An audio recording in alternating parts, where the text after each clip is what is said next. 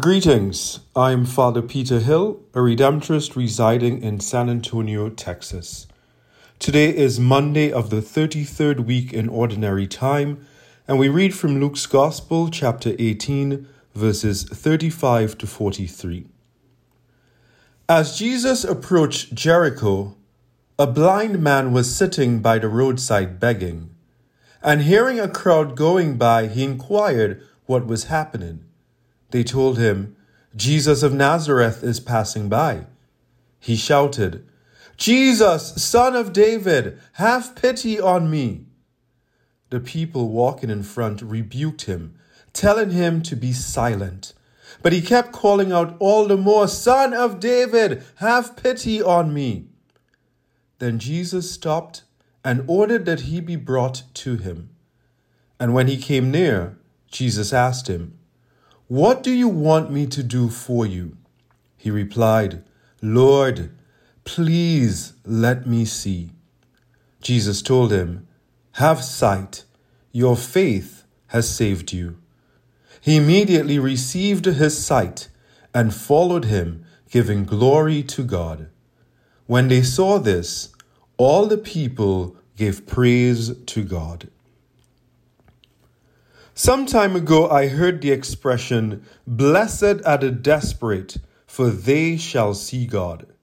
This certainly applies to our text today as we encounter a desperate man. Luke tells us that he is blind and begging, so this is already two strikes against him. He hears Jesus of Nazareth is passing by. He would surely have heard about the miracles that Jesus performed, how dead people were raised to life, how blind people got their sight, how sick people were healed. So he knew if there was ever a person to help him, it would be Jesus of Nazareth. So in his desperation, he shouts. Even when people try to silence him, he shouts even louder. And Jesus hears him. Blessed are the desperate, for they shall see God. And Jesus asked a very simple question What do you want me to do for you? Lord, please help me see, was his response. Our story today is a great story of hope for all of us.